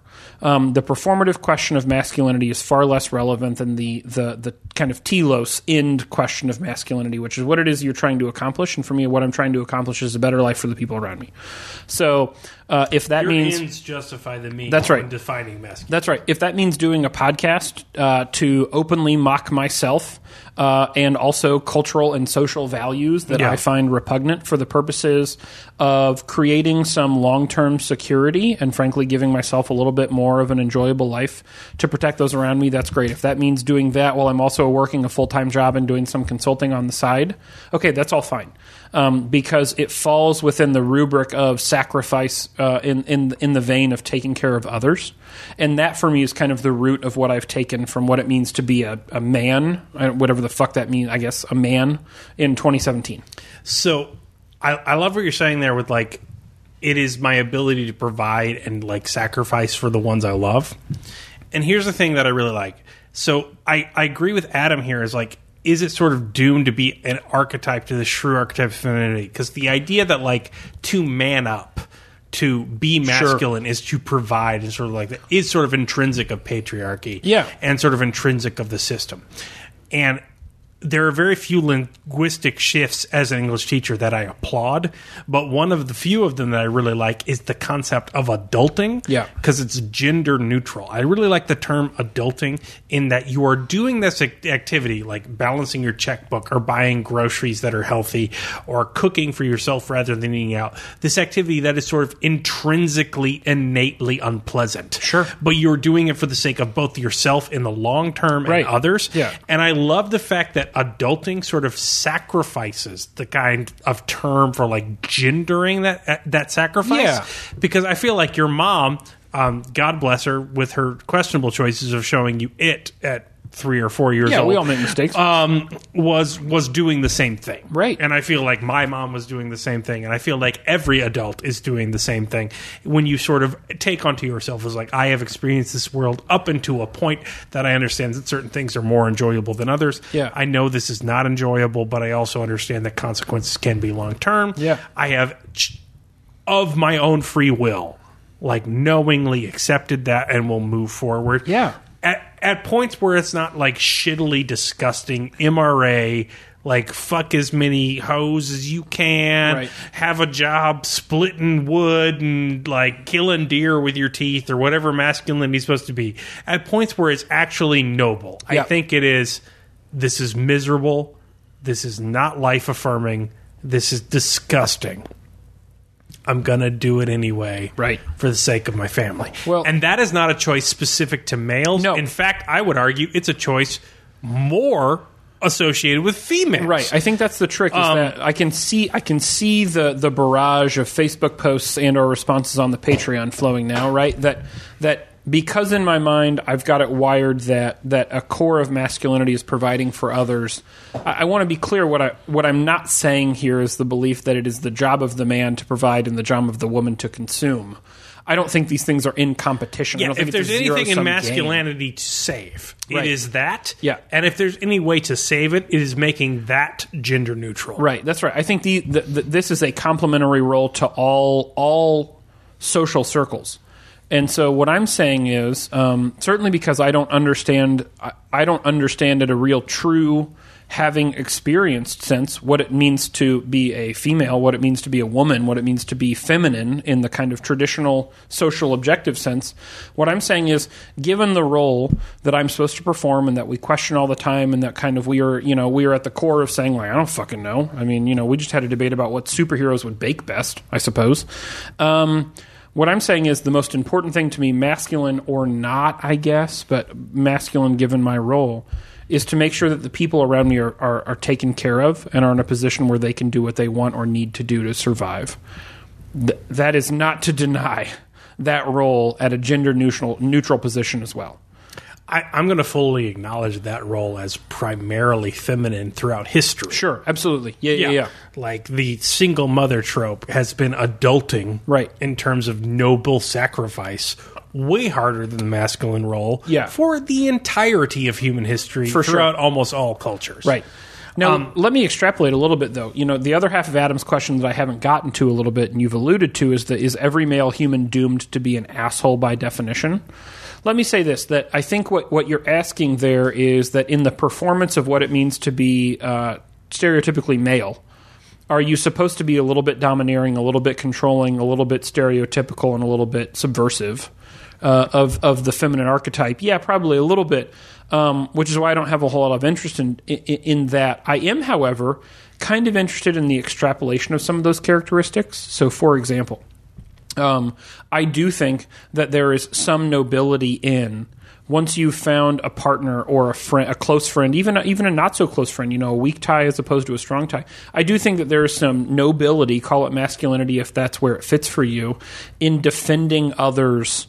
Um, almost without question, you know. So the idea that if someone were to criticize you or producer Ross to some extent, even though he plays a lot of Payday Two, uh, would I be willing to say, yeah, but fuck you a little bit because producer Ross is also I'm, great? I'm totally with you. I'm. I'm ball game on that one. Like, So, let's go. I, I totally agree with what you're saying here. So here's the thing. The nobility of masculinity should not be solely ascribed to the male Amen. or the gender identified. Right. Because that's fucking horrible. That is the nexus of patriarchal power. Yeah. But the negativity of masculinity, are we ready to say the negative aspects of it are without worth? Because I'm not ready to say that. So, for instance, I'm all for reason. I should not say reason is solely defined to the male or Oh, that yeah. horrifically Yeah. gender stereotype. Like the good thing should be assigned to everybody. But but another thing that I think should be ascribed to everybody when a Nazi's talking on a street corner, should you punch that Nazi in the fucking face? That's a real testicle heavy, balls deep masculine statement to be like, we are beyond discourse. Fuck you, asshole. Slug you in the face. But at the same time, I live in Trump's America. I'm not willing to totally take that off the board. Yeah. I'm not saying it should be the primary routine, Right. But as a subroutine, Right. Is that something everyone deserves? Right. Like, is there a point in which all human discourse has to fucking say, "All right, we've reached this point in my Right. subroutines"?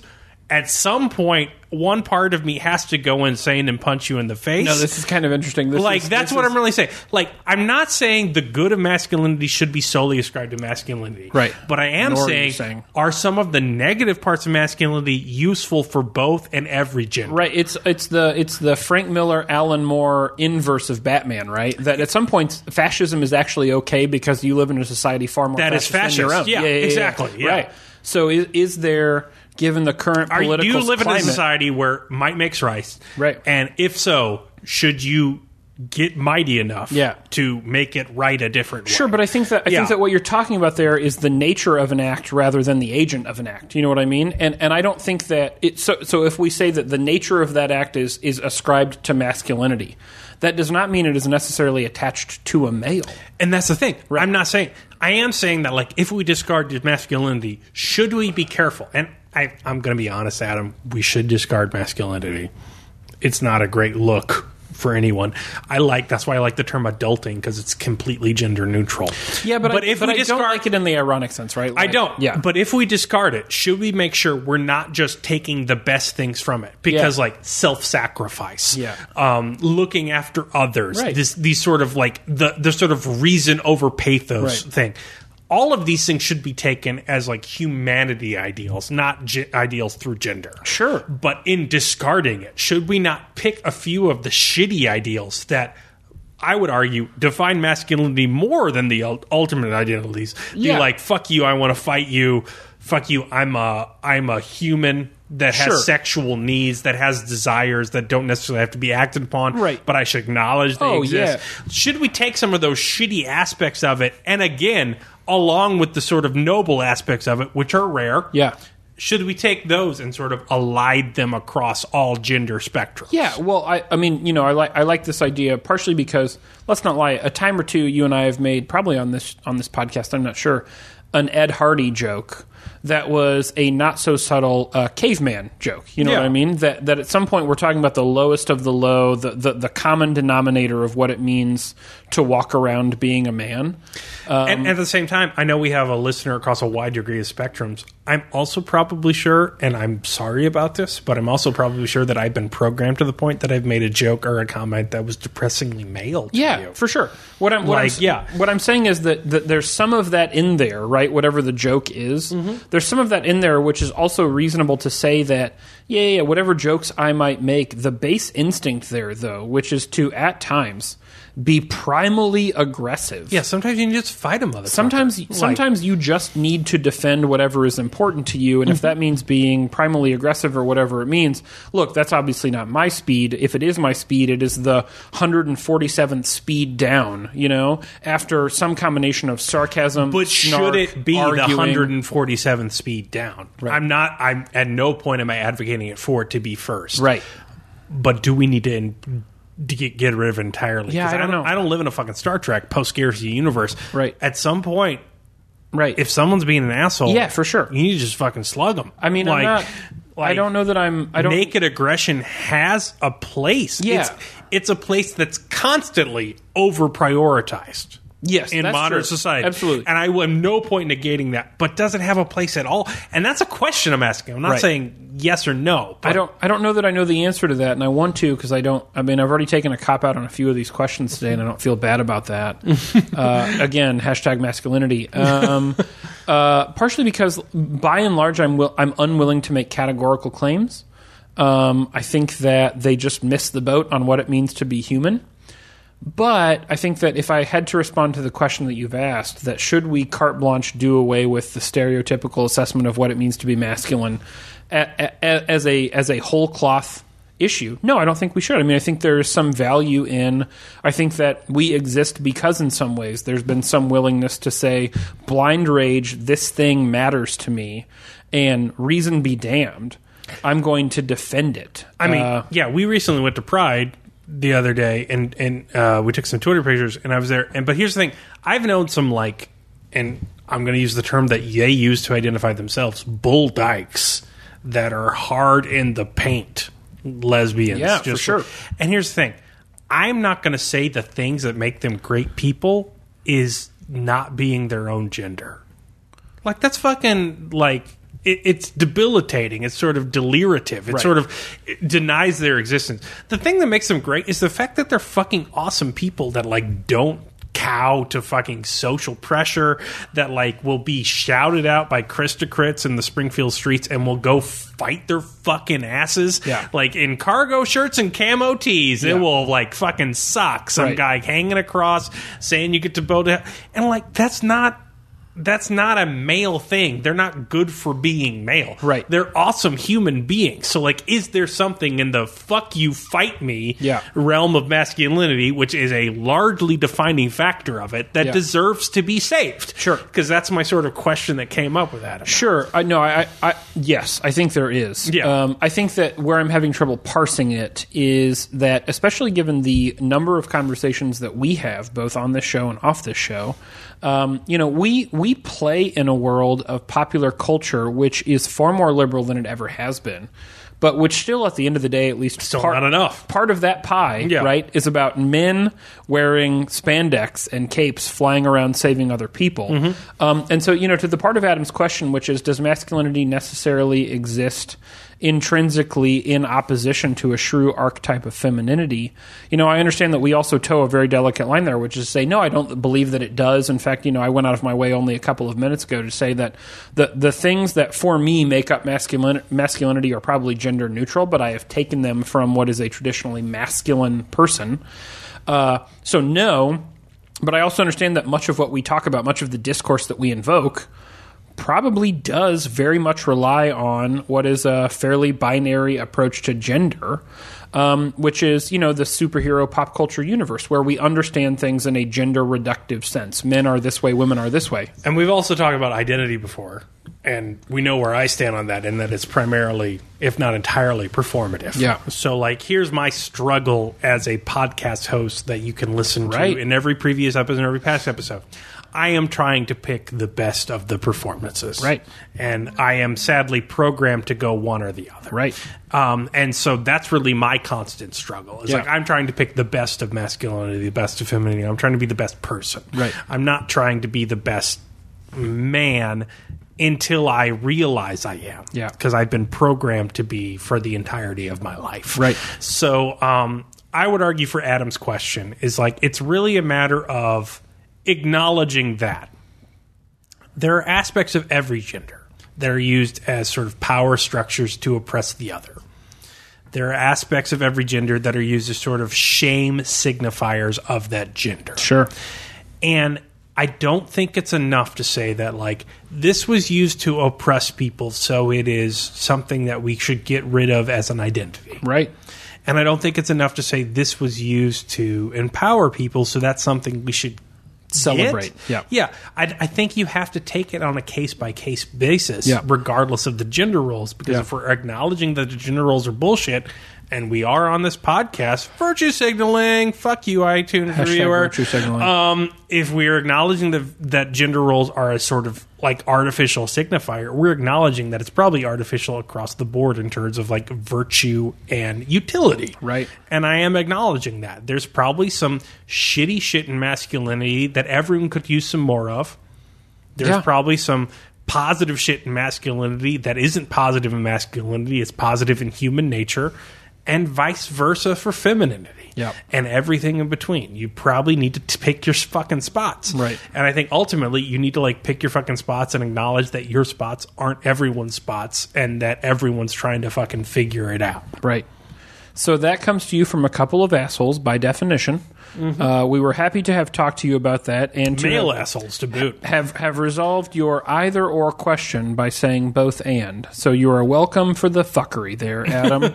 uh, thanks for the submission, though. As always, we appreciate your questions. Hey, if you've been with us for this whole time, it means that you're at least paying us a little bit of something for this podcast, and we can't tell you how much we appreciate it. Thank you much. Um, if you're not following us on Twitter, please do at the Mixed Six. If you're not following us on Facebook, we're facebook.com slash the Mixed Six. We have a page and a group. We'd be happy if you'd get into both so you could see updates on both ends of that spectrum. And if you haven't rated or reviewed on iTunes, please please feel free to. Whatever number you'd like to give and whatever review, review you'd like to give, that's okay. Of course, we'd love a five, and we'd even better love a positive review. If I'm being totally yeah, write some honest. words out. Yeah, good words even. Yeah, good on you. That That'd would be a be good one. tight, but no big deal. It's Keep totally it up. cool. If you don't want to, we totally get it. Thanks so much for everything that you already do, including your time, your energy, and your resources for listening to all of this. Once again, this has been the Mixed Six. I'm Spencer, I am Caleb. and that is that's producer, Ross. Ross. Heyo. Okay, a little bit more quiet. He's he's pretty butthurt about this whole payday two thing. If I'm Whoa. being totally honest. Uh, talking about signaling toxic max- masculinity. That's right. right. there. That's Yeah, right. Just Yep. weeded it off. Yeah. Yep, yep. That's the part we shouldn't get rid of. Yeah. Uh, listen, if you've been here the whole time, we appreciate everything you've done for us. We'll see you on the other side. Don't forget to check out all of the other things we do, including hot takes and snippets of adventure, as well as more new episodes coming your way soon. We will see you in the near future. Have a great day, everybody.